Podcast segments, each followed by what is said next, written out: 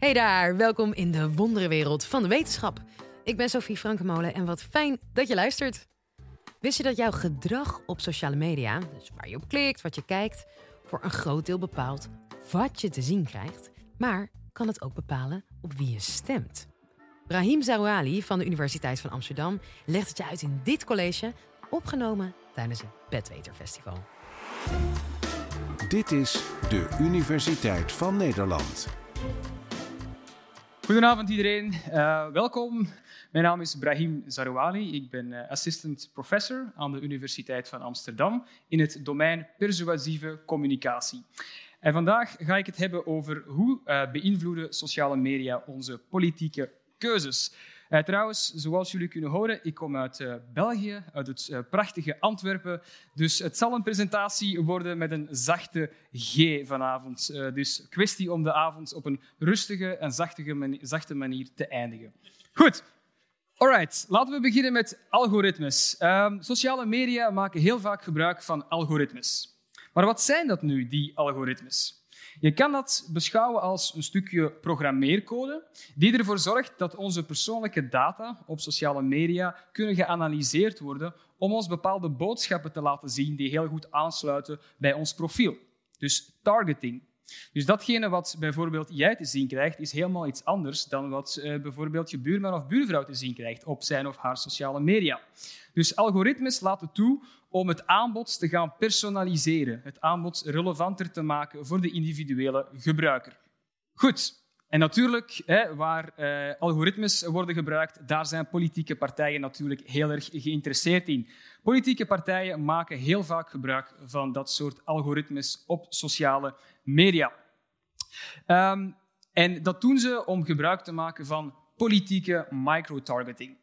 Politieke microtargeting betekent eigenlijk dat je bepaalde politieke boodschappen gaat richten tot, uh, niet tot de hele bevolking, maar tot bepaalde groepen van de bevolking, omdat de boodschap veel beter zou aansluiten bij de behoeften en de, uh, de bezorgdheden van die groep. Dus je gaat niet één advertentie sturen naar de hele maatschappij, maar je gaat doelbewust groepen, segmenten opzoeken en die mensen proberen te gaan targeten met een heel specifieke boodschap. Uh, dus om een voorbeeld te geven, een moeder uh, met een bakfiets en twee uh, kinderen krijgt een heel andere politieke boodschap te zien dan bijvoorbeeld een heel jonge moslima die aan het begin van haar professionele carrière staat. Bijvoorbeeld. Dus politieke microtargeting zorgt ervoor dat je een heel persoonlijke aanpak krijgt op die sociale media. Nu, Natuurlijk kan politieke microtargeting op een goede manier gebruikt worden, maar helaas zijn er ook uh, bepaalde voorbeelden van hoe het uh, niet goed gebruikt werd. In het verleden had je namelijk het Cambridge Analytica-schandaal. Sommige mensen hebben hier alvast uh, van gehoord. Um, 2018, wat er toen gebeurd was, is dat het bedrijf Cambridge Analytica, een Brits reclamebureau, dus op een heel onterechte manier data had verzameld van miljoenen Facebook-gebruikers. Uh, data die ze hadden verzameld zonder toestemming en zonder medeweten van die personen. En vervolgens zijn ze dus persoonlijkheidsprofielen gaan maken van al die gebruikers, om ze vervolgens te gaan targeten met politieke boodschappen voor politieke campagnes. En we weten ondertussen dat dit soort van targeting gebruikt werd tijdens de uh, de Amerikaanse presidentsverkiezingen in 2016, waar Donald Trump uh, gewonnen heeft. En ook bij het referendum in 2016, toen het Verenigd Koninkrijk besliste om uit de EU te stappen.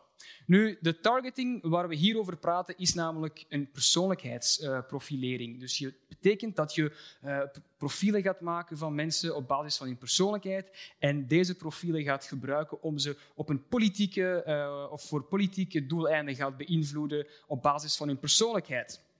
Nu, ik kan er niet te veel over zeggen, maar voor de mensen die uh, geïnteresseerd zijn in het hele Cambridge Analytica-schandaal, er bestaat namelijk een fantastische documentaire, namelijk The Great Hack op Netflix. Dus die zou ik je zeker aanraden om, uh, om te bekijken. Um, maar na het Cambridge Analytica-schandaal ontstond er in de maatschappij, in de samenleving, een grote bezorgdheid, een grote ongerustheid over uh, dit soort van praktijken. Kunnen politieke advertenties en kunnen algoritmes onze politieke verkiezingen beïnvloeden? Kunnen we, bij wijze van spreken, mensen hun gedachten kapen voor politieke doeleinden? Kan dat? Nu, op dat moment, in 2018, was er nog heel weinig geweten over de effecten van politieke microtargeting en van algoritmes. Dat wil zeggen dat vanuit wetenschappelijk perspectief er op dat moment heel weinig kennis over was. En dat heeft ons, onderzoekers aan de Universiteit van Amsterdam, uh, overtuigd om uh, een studie uit te voeren. En de vraag die we wouden beantwoorden was heel eenvoudig. Kunnen sociale media en kunnen algoritmes onze politieke voorkeuren beïnvloeden? Nu, we hebben dus een studie uitgevoerd onder uh, enkele deelnemers, enkele honderden deelnemers, uh, zogenaamde zwevende kiezers. En we hebben dus een eigen sociaal netwerk gemaakt, een fake sociaal netwerk waar mensen dus op konden inloggen. Zo ziet het er trouwens uit. Dit is de, de homepage van het sociaal netwerk. Um, en eens je dus ingelogd was, dan uh, zag het er uh, zo uit. Dus je hebt een, een tijdlijn, hè, zoals je op Facebook trouwens ook hebt. Je kan uh, content liken, sharen, je kan reacties plaatsen enzovoort enzoverder. Dus deelnemers konden hier op inloggen. En natuurlijk door in te loggen, ja, hadden wij data over al die mensen.